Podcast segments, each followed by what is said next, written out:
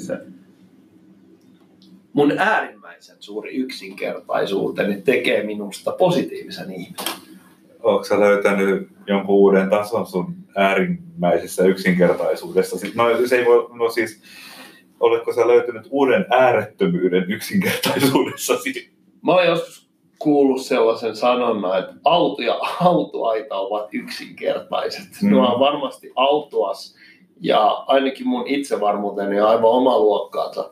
Johtuuko tämä niin kuin, siitä, että sä pelaat todella pienellä määrällä tietoa elämässä enemmän vai siitä, että sulla on hyvin vähäinen kyky prosessoida mitään tietoa? Mä luulen, että, mä luulen, että mulla on, jos mä olisin Dungeons and Dragons roolipelin lomake, niin mulla on varmaan ihan kohtalaisen niin kuin hyvä wisdomi, mutta mulla on tosi matala intelligence.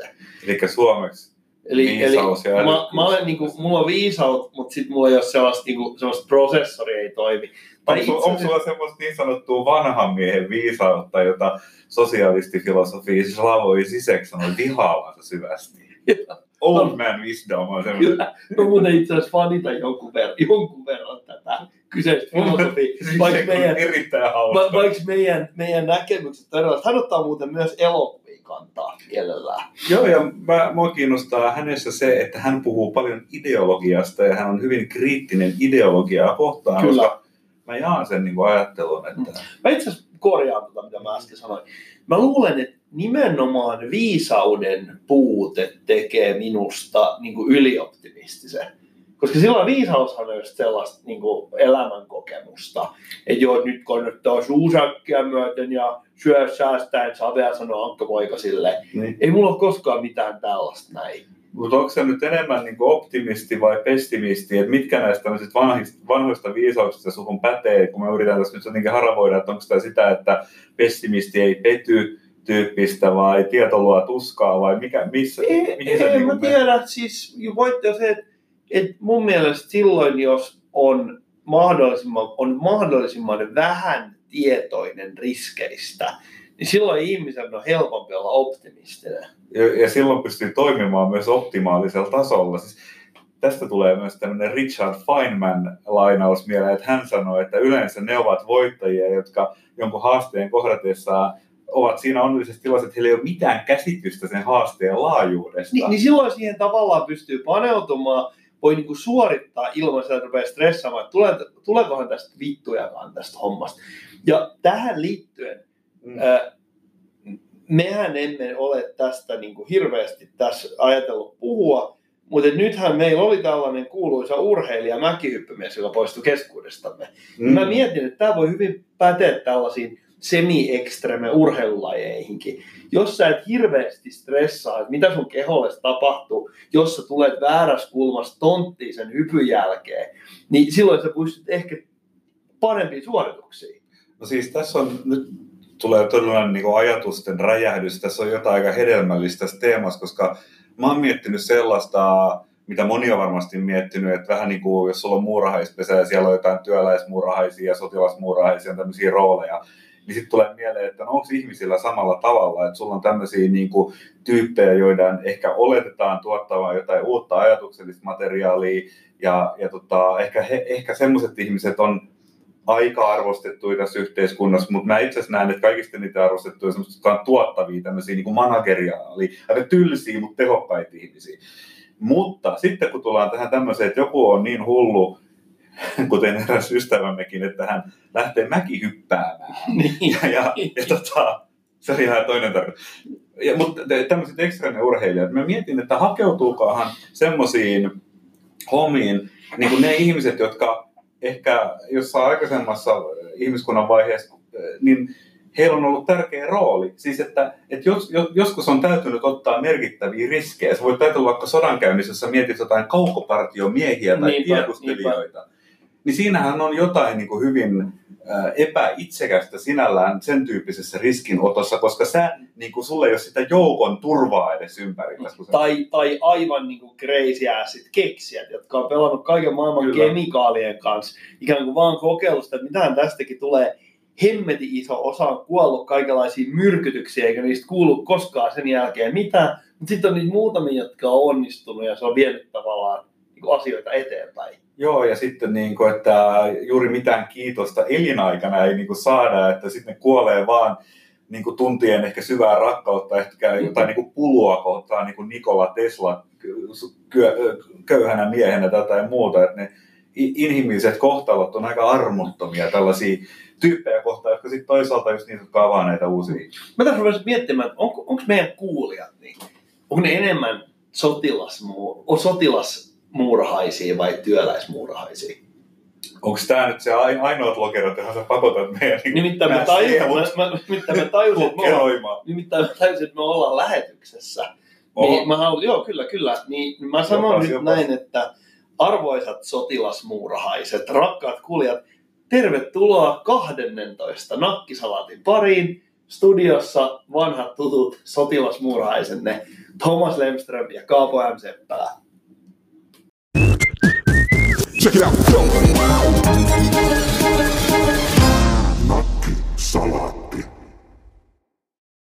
Meillä on tämmöinen salainen ajatushautomo, joka elää tuolla WhatsAppissa. Ja me tehdään kaikenlaista koe, ideoiden koemarkkinointia. Meidän äärimmäiseen monipuolinen ja ehkä kohtalaisen sivistynyt äh, vertaistukiryhmä siellä sitten kommentoi erinäköisiä asioita. Ja ehkä suuri paikallinen persoona on esiintynyt näissä keskusteluissa monta kertaa ää, positiivisessa valossa, koska hän on monen taitaja. Ja, ja tätä, tämä ihminen tuli mulle mieleen ja koska hänen ää, sosiaalisen median kirjoituksia on meidän sisäisessä keskustelupalstassa me aina lainattu silloin tällä. Mä ajattelin, että, että ehkä me saataisiin tästä keskustelua aikaiseksi, eli luettaisiin hieman Juhani Tammisen Facebookia ja, ja, ja tota, yritetään vähän ammentaa siitä ehkä semmoista niin elämänviisautta, jolla sitten taas voisi pötkiä eteenpäin. Vai mitä tykkäät Kaapo M. Seppälä, Korppolaismäen ja ehkä laajemmankin ympäröivä Martti ja, ja mikä Itäranta. Itäranta-alueen niin Antenasta Kiitoksia. Äh, mun mielestä on hyvä ajatus. Äh, Juhani Tamminen on, on siis meille hyvin tärkeä ja, ja myös tuttu henkilö. Hän on meidän vanha liikunnanopettaja Luostarivuoren lukiosta ja siihen aikaan, kun hän vei Tuton ties kuinka monetta kertaa liigaan, niin hän samalla opetti meille hieman liikuntaa ja ennen kaikkea paljon elämästä. Ja me ollaan tietysti hänen Facebook-kavereitaan ja seurataan paljon, mitä hän tekee. Ja, ja, ja Juhani edustaa tätä Facebookin parhaiten omaksunutta sukupolvea, eli nämä 4-50-luvun vaihteessa syntyneet. Ja hän kirjoittaa sinne usein ja mä ajattelin, että meidän kuulijoista ei varmaan, osa meidän kuulijoista ei varmaan hylännyt Facebookin, niin meidän ehkä syytä vähän äh, tuoda näitä ajatuksia esille meidän podcastissa, koska nämä on, tämä on aikamoista tykitystä. Ja mä tuossa nyt vähän selailen hänen juttujaan, niin hänellä tulee aika tarkkaan niin yksi päivitys vuorokaudessa. Se on kyllä tulee joka päivä. Ja näissä on sellainen eräänlainen modulaarinen rakenne. Eli hän on kehittänyt jonkunlaisen tämmöisen niin kuin viite, tämmöisen frameworkin, eli miksi sitä sanotaan sapluuna, johon nämä päivitykset tehdään, eli Eli, eli kerrotaan vähän, että missä ollaan ja minkäla... Se menee vähän tälle, että ensimmäinen, mikä päivä, mm. missä ollaan, mikä meininki, missä ollaan oltu ja mitä. Ja sitten ehkä niin kuin droppaillaan jotain tyyppejä, joita halutaan niin kuin arvostaa. Mm. Ja mä tässä nyt mietin, että mikä meillä, mulla oli tässä yksi mielessä. Se on viime viikolta, 11. päivä helmikuuta. Haluatko sä lukea sen? Sulla on parempi radio. Niin, no se on kyllä tämän viikon maanantai. Anteeksi niuhotukseni, mutta... Anteeksi. Sä haluat, että mä lukisin tämän? Joo, joo, sulla on parempi radio. Niin Tämä ei ole mulle entuudestaan tuttu, mutta Mä en tiedä, voisitko sä jotenkin niin kuin, ohjata minua tähän, että miten, miten mä nyt sitten Juhani Tammisen Facebook-postauksen, millä asenteella se kuuluisi lukea? Mun mielestäni sellaisella niin kuin positiivisella innostuksella, koska tässä on hienoa, tässä päivityksessä on hienoa se, että tässä nostetaan positiivisessa hengessä ensiksi muita ihmisiä alustalle, kuitenkaan niin kuin niitä omia saavutuksia unohtamatta. Joo, okei. Okay. Tota, pahoittelen jo etukäteen, jos mun tulkintani on äh, rosoinen, koska pelkästään tämän tekstin näkeminen, niin äh, kertoo, että tässä on kirjoittajalla on omintakeinen tyyli. Tässä on aika paljon sulkeita ja lainausmerkkejä ja tämän tyyppistä, mutta tota, Mä pistän tulemaan. Uh, kiireinen maanantai. Nyt Eurotam Oyn Town Officen tiloissa Turun Pitkämäen Business Centerissä Nereis Business Gardenin hulpeissa tiloissa. Aamun meeting ohi asiakkaana Mika Lehti ja aiheena Mikan nykyinen business. Teimme pitkään yhteistyötä, mikä oli hieno myyntitykki ensin Porinässien tiimissä 2002-2004 ja tuli sitten mukanani Vaasan Sportiin 2004-2006, kun toimin ensin Ässien toimarin roolissa ja Vaasassa olikin tuplarooli toimitusjohtaja ja head coach ja legendaarinen Series 2009 Asset versus Sport taatusti vieläkin intensiteetistään The Series, sanovat nykyiset liiga- ja mestisveljet mitä haluavat. Sarjat auki ja heti sanon minä ja näytöt siinä. Neljä sarjanousua annettu. Epäselvää. Tehkää perässä. Best Regard 79 CEO Eurotam Oy. Tai en ihan ensimmäisenä, kun on pakko sanoa, mä oon Tamin kanssa täysin samaa mieltä. A, sarjat pitää saada auki. Mä mm. muistan, kun eilisen päivä sen, kun Tami nosti Tuton liigaa 90-luvulla, silloin kun oltiin lukios. Ää, Tutohan on sen jälkeen, Tuto on sen jälkeenkin ollut kunnia saada Tami valmentajakseen. Muistaakseni viimeksi, se oli, äh, korjatkaa jos mä oon väärässä, äh, muistaakseni 2006 2007 kaudella. Tami on viimeksi ollut Tuton puikois. Ähm, Mutta takaisin tähän päivitykseen, niin tässä on mun mielestäni niin kuin mahtava innovaatio. Hmm. Eli tässä, tässä aloitetaan ensiksi Mika Lehden ää, hehkuttamisella. Ja sitten se hyvin tyylikkäästi portaattomasti siirtyy siihen, että vähän niin kuin muistellaan sitä, että on itsekin niin kuin tehty muutakin kuin maattu sohvalla. Eli tässä on tämä kohta, että ensiksi ollaan menty Vaasan sporttiin Mikan kanssa ja sitten se niin kuin lähtee siitä, että sitä niin kuin vähän itsekin pärjältiin siellä hyvin. Että on mun mielestä hauska tämmöinen niin monikärkikehuminen. Joo, mutta se on mielenkiintoinen siis että sä voit kesken niin kuin lauseen siirtää huomion yhdestä henkilöstä toiseen henkilöön, joka nyt sattuu olemaan sinä itse. Uh-huh. Ei sille niin uh-huh. mutta sä teet sen niin kuin kesken lauseen ja sen jälkeen asia jatkuu. Itse asiassa aika pitkään, mutta tämähän on melkein yksi virke koko tämä niin kuin jälkimmäinen osa. Joo, siis tässä on, tässä on tällaisia muotoiluvirheitä tässä Ää. jonkun verran, mutta mut se ei ole niin kuin, se, se johtuu siitä, että tämmöiseen niin kännykkää ää, käyttöliittymä on suoraan sanoen aika paska. Ja jos on niin kuin jättimäiset niin kuin huippuurheilijan kourat, niin aika kurja kirjoittaa, vetäillä kaikkea sulkuja ja erikoismerkkejä tonne. Mun mielestäni tämä on todella hyvä ja koherentti päivitys. Tämä ei ole siis, mikä tämä on, niin kuin 18 riviä. No okei, okay, mutta e, se, ainakin semmoinen, mitä minusta tästä voi oppia, on se, että jollakin tavalla tämähän on tekijänsä näköinen. Ja tässä niin kuin, vaikka tämä onkin tekstiä, niin tässä kuuluu tekijänsä ääni. Yksi, mitä Tami aina puhuu, niin se puhuu momentumista. Mm. Eli siitä, että se on sellainen niin liike, joka menee ja sä et tavallaan niin pysähdy murettumaan. Sitä tässä muuten oli. Tässä on nimenomaan momentumi, tämä on sellainen yksi pyyhkäsy, niin kuin päädystä päätyy. Ja mun mielestäni niin kuin, mä oon todella iloinen siitä, että me saadaan lukea näitä. Me ehkä palataan tähän myöhemminkin, mutta terkkuja Tamille ja me toivotaan, että sut tullaan vielä näkemään tutan puikoissa.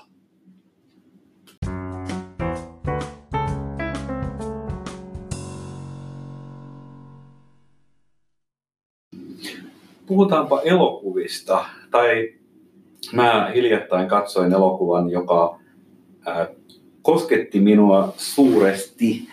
Ja mä en ole ihan täysin varma, koskettiko se pelkästään sen takia, että tarina oli hämmästyttävä, mutta, mutta myöskin se siinä kosketti, että se oli tehty hyvin yllättävällä tavalla. Tämä elokuva itse asiassa pyöri Ylen areenassa jonkun aikaa, mutta ei enää valitettavasti, jos sitä kautta nyt katsottavissa. Elokuva oli tehty siten, että se oli kuvattu yhdellä otolla. Oli kahden tunnin elokuva, jossa äh, siis ei ollut yhtään leikkausta, vaan kaikki tapahtui siinä. Ja, ja sitten tulee helposti mieleen, että no se oli nyt varmaan sitä, että tyypit istuu jossain yhdessä kahvilassa ja sitten on kuvattu kaksi tuntia, vaan ei. No mulla tulee mieleen siis jotkut Dogma-elokuvat. Mä en muista mitä Dogma-elokuvan niin kriteerit on, mutta et, et, et, mulla tulee aina ekana mieleen, että tuossa on niin kikkailtu vaan. Joo, se kuulostaa siltä, mutta sitten se hämmästyttävä asia on siinä, että sen elokuvan jotenkin se ihan ydinviesti ja sen elokuvan se tekemisen tapa, että se on otettu yhdellä otolla, niin ne pelaa tosi hyvin yhteen. Eli jotenkin sen elokuvan pointti on siinä, eli nyt puhutaan semmoisesta elokuvasta kuin Victoria, joka alkaa äm, berliiniläiseltä klubilta aamuyöllä, jossa nuori nainen tanssii ja päätyy siitä sitten erinäisiin kommelluksiin, jotka siis oikeasti ei ole mitään hupaisia kommelluksia, vaan aika, aika, aika raskaita asioita. Ja, ja se elokuva kestää kaksi tuntia ja, ja just se, että kun se on kuvattu yhdellä otolla, niin siinä on silloin, sulla on niin tiukka tietoisuus siitä, että kaikki mitä siinä elokuvassa tapahtuu, kuvaa niiden ihmisten elämän tapahtumia, jotka mahtuu kahden tunnin sisään. Ja kun sä oot nähnyt sen, niin se ajatus siitä, että ei hemmetti, kaikki toi tapahtui siinä kahdessa tunnissa ja sä näit siitä kaiken.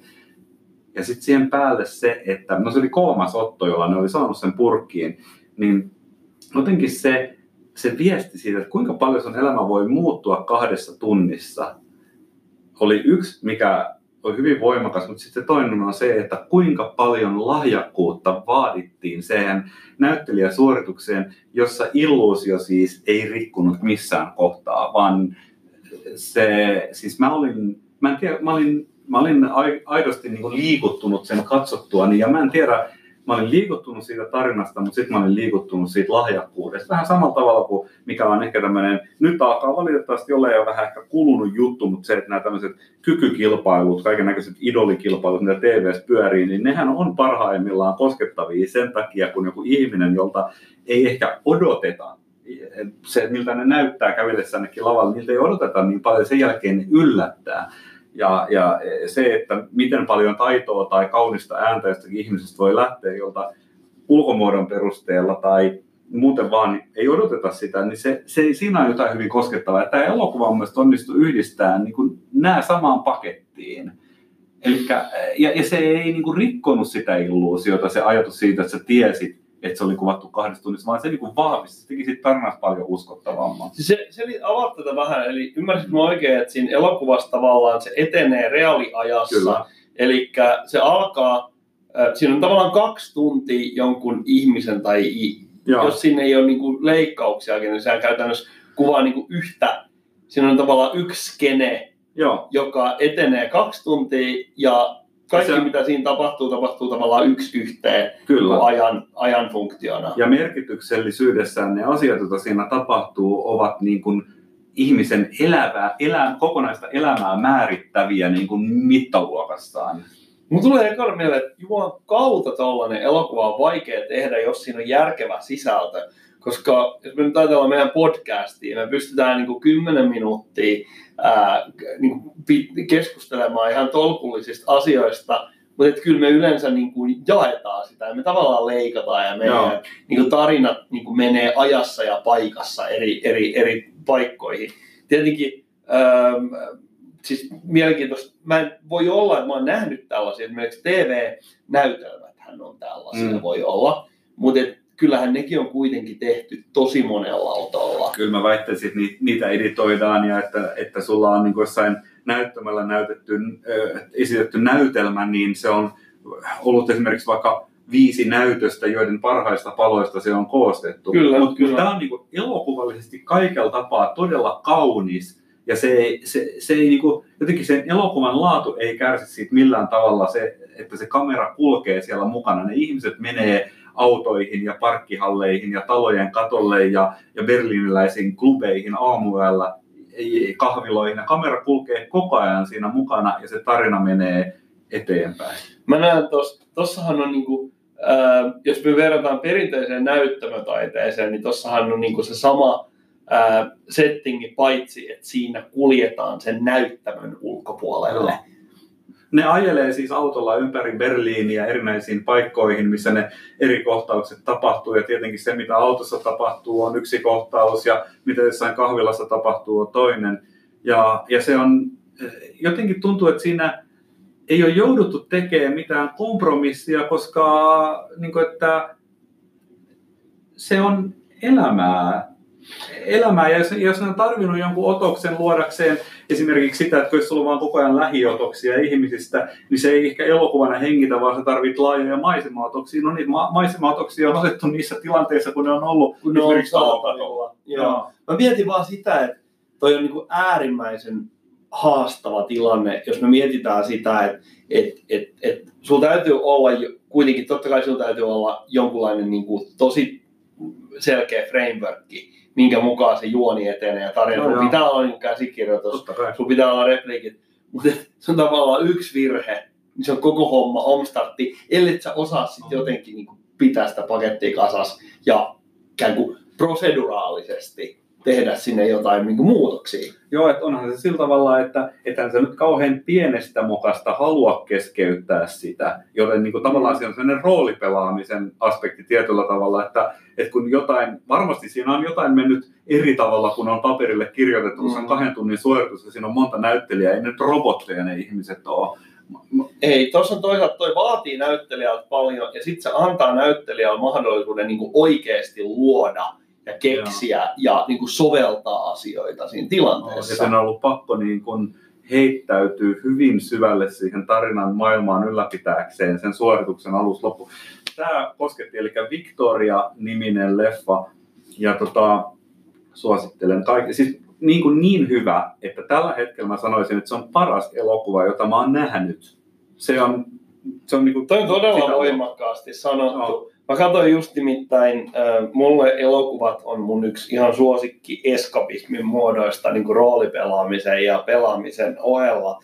Mutta mä olen yleensä, mä, mä mietin, minkälaisista elokuvista mä pidän. Mä pidän sellaisista niin kuin vimosen päälle suunnitelluista, niin kuin perfektionistisesti rakennetuista epoksista, Mm. niin kuin esimerkiksi Sergio Leonen elokuvat. Joo. Nythän tuli, äh, jos joltakin Yleisradion kanavalta tuli tämä Sergio Leonen äh, Once Upon a Time in America, mikä on jostain syystä West, se on. Ei, Once Upon a Time in the West kertoo villinlännen niin kuin loppuajasta. Joo. Once Upon a Time in America, joka on käännetty suuri gangsterisota. Ah, okei. Se on vähän tyhmä se suomennos mun mielestä. Se kertoo tällaisista äh, amerikkalaisista, niin kuin se, se, se alkaa sieltä jostain 20-luvulta. Se kertoo tällaisista juutalaisista nuorista, jotka niin kuin kasvaa ja ne, ne, ne rupeaa vähän gangsteroimaan ja salakuljettaa alkoholia. Ja siinä on niin kuin ystävyydestä ja lojaalisuudesta. Ja se on tosi mielenkiintoinen elokuva. Se, Leone, Le, Leonehan niin kuin rakasti tällaisia niin kuin eeppisiä elokuvia, jotka oli todella tarkkaa suunniteltu. Tämä, tämä niin kuin sun kuvaama tämä Victoria, niin se ei varmasti tämän ohjaajan tyyli olisi sopinut.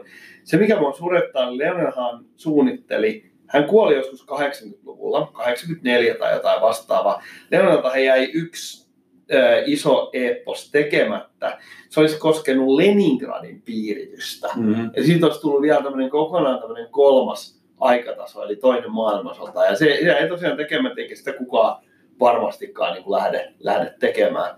Mutta ihan niin kuin vastakkaiset tavat tehdä elokuvaa, että on tällainen niin kuin, ikään kuin hypätään siihen hetkeen. Ja sitten on se, että rakennetaan sellainen niin kuin hyvin siis laskelmoitu Joo. ja hy- hyvin niin kuin tarkkaa suunniteltu kokonaisuus, jos otetaan varmaan niin kuin satoja ja satoja ottoja Joo. ja, ja, ja me, niin kuin suunnitellaan joka ikinen kamera-ajo, Joo. suunnitellaan äärimmäisen tarkkaan. Silloin kun meillä on vain yksi kamera-ajo koko leffa, niin siinä on, siinä on aika kova työ, että se ikään kuin visuaalinen puoli pysyy kasassa.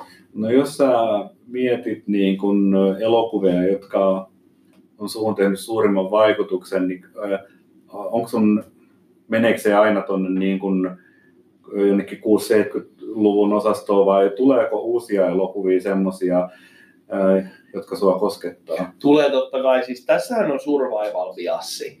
Eli kun ihmiset puhuu vanhoista elokuvista, ne tykkää vaan vanhoista elokuvista, niin eihän ne kategorisesti tykkää vanhoista elokuvista. Suomi-filmi, Suomi-filmi ää, ää, tuottamia elokuvia, niin yleensä kun semmoinen tulee telkkarista, niin silloin on hirveän hyvät arvostelut. No se johtuu siitä, että ei niitä paskoja Suomi-filmejä kukaan katso, koska ne on aivan niin kuin jäätävää kuraa.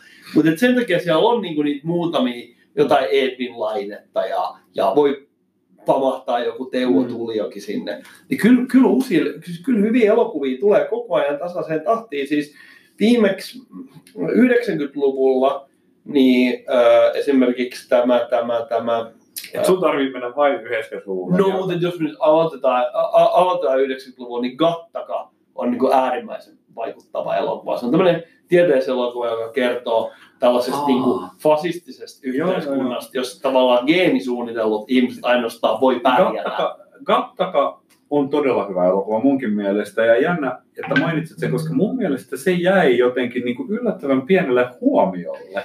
Se ei, jotenkin se ei niin kuin saanut mun ansaitsemaansa huomiota. Se voi olla, se voi olla että koska se on sitä markkinoitu Skifi-elokuvana, vaikka se varmasti puhuttelisi paljon paljon laajempaa yleisöä. Mutta Skifi on vähän sellainen niin kuin Tinder-meiningis, että tavallaan jotkut niin kuin skippaa automaattisesti kaiken Skifin, jotkut skippaa automaattisesti kaiken fantasian, jotkut skippaa automaattisesti kaiken lännen.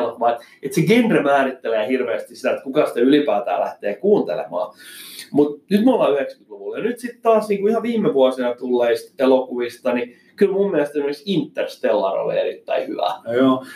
Mitäs suomalaisista elokuvista? Tuleeko sulle ihan niin kuin blanko, tyhjä mieli, jos sun pitäisi miettiä hyviä suomalaisia elokuvia vai? Mm, ei suinkaan. Siis mä olen suuri Spede Pasasen ää, eloku, ei elokuvien ystävä, mutta se ei johdu siitä, että ne elokuvat olisi mitenkään nokkelia, vaan mä oon tosi kova Spede-fani. Mutta mut, mut jos, jos, jos niin vakavasti puhutaan, niin kyllä esimerkiksi mun mielestä niin se Vaiennut kylä-niminen elokuva, joka on varmaan jostain 90-luvulta, joka tota, kertoo siitä kar- karmivasta Kyllikki-saaren henkirikoksesta. Vaikka se teema on, niin kuin, mä en pidä siitä niin kuin aiheesta, se on, mutta se, se on niin visuaalisesti tosi näyttävä. Siinä, siinä on hieno, hieno juttu. Ja, ja, ja kyllähän siis, äh, kyllähän esimerkiksi ne Edwin Laineen kuvaamat, ne Niskavuori-sarjan elokuvat, niin ne on aika hyviä. Mm. Mutta en mä niitä silleen niin kuin ihan randomisti rupea katsomaan. Mulla, mulla on ehkä vähän menee tuon niin Victorian kanssa vähän rinnakkain se teema, siis suomalaisista elokuvista viittaan siihen, että mä tykkään ilmeisesti jotenkin siitä, että kun sitä fiktion ja todellisuuden rajaa koitellaan siinä itse elokuvassa, niin yksi jos mun pitäisi nopeasti sanoa paras suomalainen elokuva, siis hyviä, siis mun mielestä jopa Uusi tuntematon oli oikeasti tosi hyvä, mä tykkäsin Mä, en- mä en nähnyt sitä. Mä tykkäsin Ikitiestä varsin paljon, mutta tämmöinen, mikä on mun mielestä paras, on semmoinen kuin kolme viisasta miestä, mikä on Mika Kaurismäen elokuva kymmenen vuoden takaa, vähän yli kymmenen vuoden takaa, joka on tehty siten, että, että se on isolta osin improvisoitu. Ja, ja tota, se on tavattoman koskettava jotenkin. Äh, siinä niin kun näyttelijät ovat menneet niihin hahmoihinsa sisälle ja ne käsittelee hyvin kipeitä asioita ja, siinä on hienoja asetelmia. Sen elokuvan ehkä tärkein kohtaus on sellainen, joka si- sijoittuu jouluun aikana semmoiseen tyhjään karaokebaariin, jossa ne ihmiset sitten käy vuorotellen laulamassa siellä biisejä. Siinä on Aake Kalliala tota, esittää baarimikkoa ja, ja tota, siinä on, mä en muista näiden kaikkien näyttelijöiden nimiä, mutta siinä on myös Kari Heiskanen ja näin päin pois.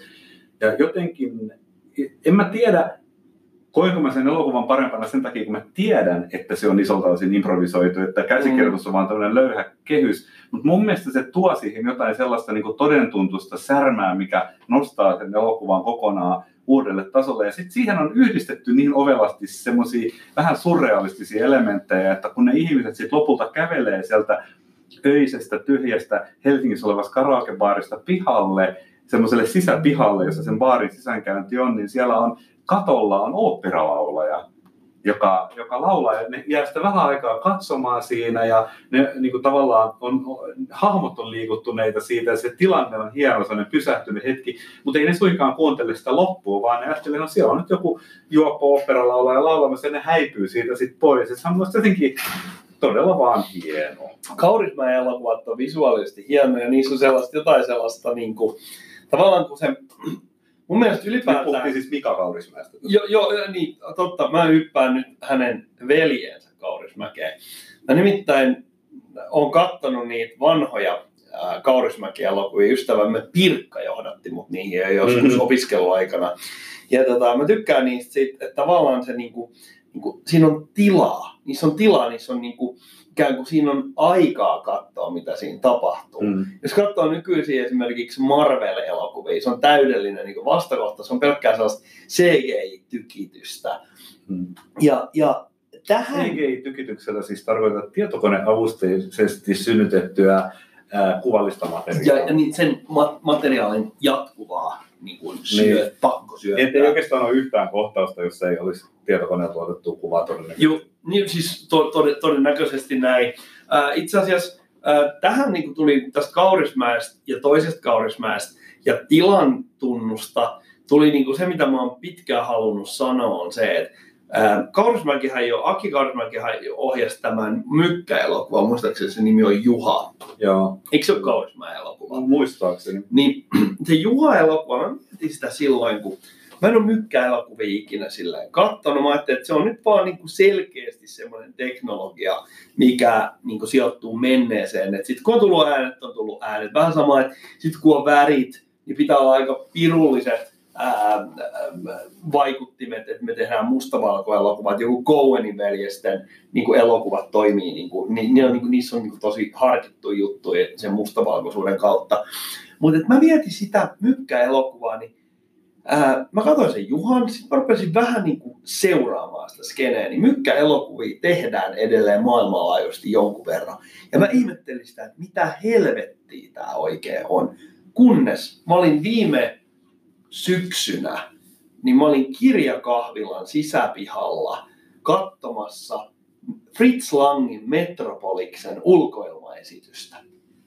Ja siellä oli tällainen bändi, pari tyyppiä, niillä oli syntikat, ja ne soitti niiden itse tekemää soundtrackia siihen Metropolikseen. Joo. Ja sit livenä. Ja sit mä tajusin, että hitto soikoo, että mykkä-elokuvahan on aina uusi teos, jos joku tekee siihen uuden soundtrackin. Mm. Ja se, ne, vaikka se olisi se sama bändi, joka tekee seuraava ulkoilmaesityksen, niin se on kuitenkin vähän eri se ääniraita.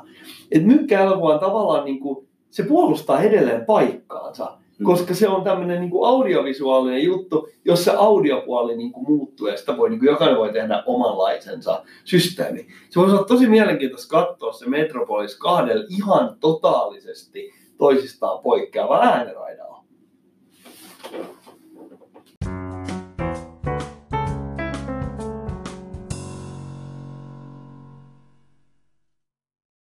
Mitäs Thomas sulla on mielessä?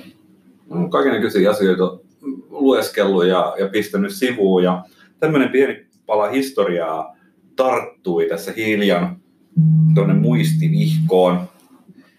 Ähm, mä ajattelin, että tämä voisi ehkä kiinnostaa sinua. Tässä on aika monta erilaista asiaa tulee niin kuin yhteen. Tiedätkö sellaisen helvetin suuren vakuutusyhtiön kuin The Lloyds of London? Tiedän toki, Lloyds on yksi näistä isoista ää, luokituslaitoksista myös, eli antavat myös laivavarustamoille ää, vakuutuksia. Niin se on aika iso toimija.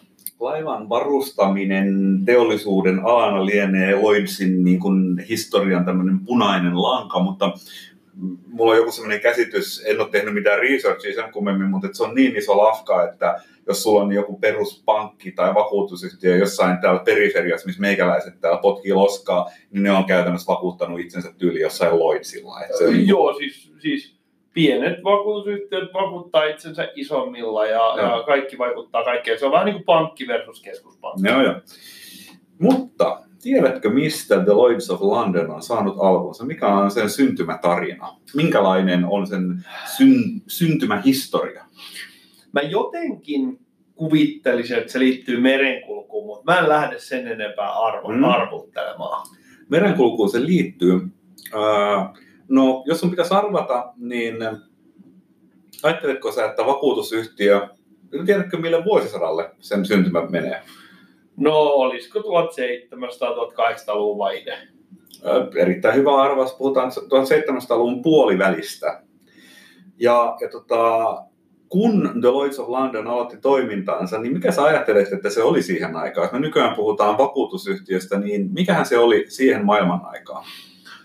Öö, toi on mielenkiintoinen kysymys. Toi on siis ylipäätään niin kuin merenkulun kautta on kehittynyt tosi monta nykyistä niin kuin rahoitus markkinatuotetta. Esimerkiksi osakemarkkinat on, moni historiassa sanoo, että ne on, ne on perustunut alun perin siihen, että ollaan ostettu osa nyt olisi sellainen, niin kuin, tiedätkö, on tämmöisiä etsintäleikkejä, sitten sanotaan, että kuumempaa, kylmempää, niin mä mm. sanoisin nyt, että kylmempää.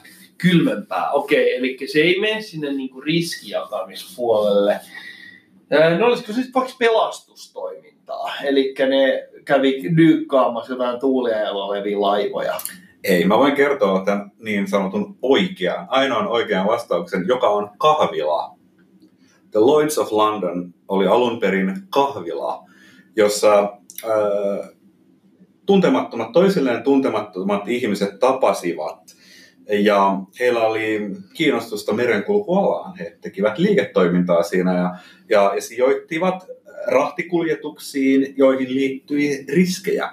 Ja, Eli se oli se nimenomaan se platformi, missä teki sitä ikään kuin osakekaupan ei, ei, ei, ei, ole ehkä siellä jotain kauppojakin tehtiin, mutta se pointti oli se, että siellä kahvilassa käytiin keskusteluja riskeistä. Eli arvioitiin riskejä yleisen kokemuksen pohjalta.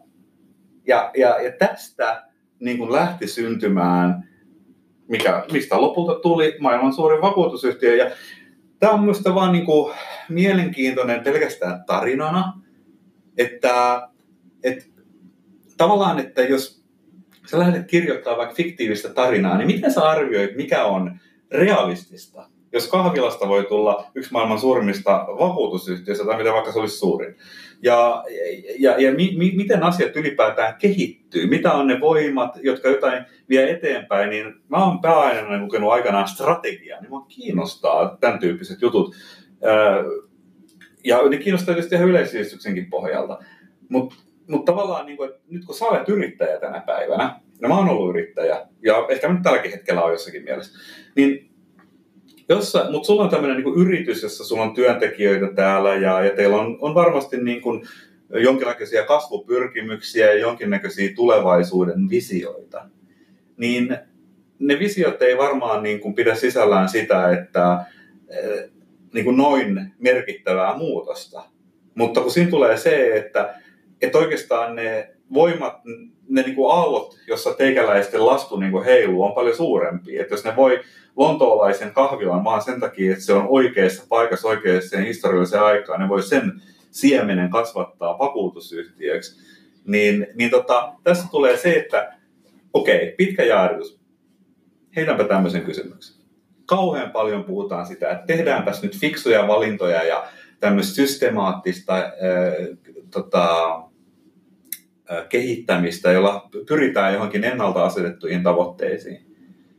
Mitä jos se enemmänkin pitäisi olla sitä, että katsoisi vähän niin kuin ympärille, että mihin tämä iso virta, mihin tämä niin kuin Amazoni tässä on menossa, ja miten mä niin kuin pienimmällä mahdollisella energialla vaan niin kuin hyödyntäisin sitä isoa massaa, jossa me kuljetaan. Niin nyt sitten tämmöisenä niin kuin, ää, yrittäjyyttä harjoittavana henkilönä, jos sä reflektoisit sun ajattelua tässä, niin kumpaan leiriin ihan rehellisesti sun ajattelu on enemmän vai, vai, vai voiko sä sanoa, että sä oot niinku kumpaakin näistä harjoittanut? Öö, mulla on tähän ihan selkeä vastaus. Mun yhtiökumppanini on, on, ovat paljon mua harkitsevaisempia ihmisiä, öö, mutta mä olen enemmän tällainen accidental innovation mies. Käännäpä tuo nyt suomeksi. Eli mä uskon sellaiseen tietynlaiseen niin kuin sattumaan ja johdatukseen. No.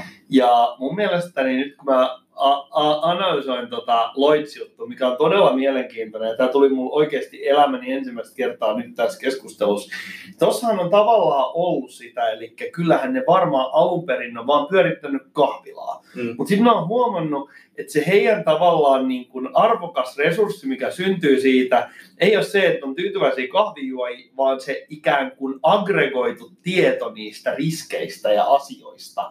Ja sitten kun sä kuuntelet tarpeeksi kauan, kun vanhat merimiehet juttelee, että perskuta soikoon tolla ja tolla reitillä ei kyllä niin kuin kannata tähän vuoden aikaa mennä tollasella ja tollasella vesilinjalla, koska sitten voi mennä paatti pohjaan. Niin sen jälkeen, kun sä oot kerännyt tuota tietoa, itsellesi, niin sä tiedät enemmän, mitä, mitä ehkä niin kuin ne laivavarustajat tietää, silloin sä voit ruveta niin kuin kaupallistamaan sitä. Mm. No niin, siinä sitä oli taas tiukka asia. Joo, tämmöisiä tällä kertaa. Me voitaisiin tuosta elokuvajutusta jatkaa vähän kerran. Mulla on nyt muutamia asioita, mitä, mitkä ei mun sydämelle, mutta Mm, viikon päästä taas sitten ammennetaan täältä arkusta sanaisesta palaamme viikon päästä Artesaanin radio nakkisalaatin äärelle. Check it out. Nakkisalaatin.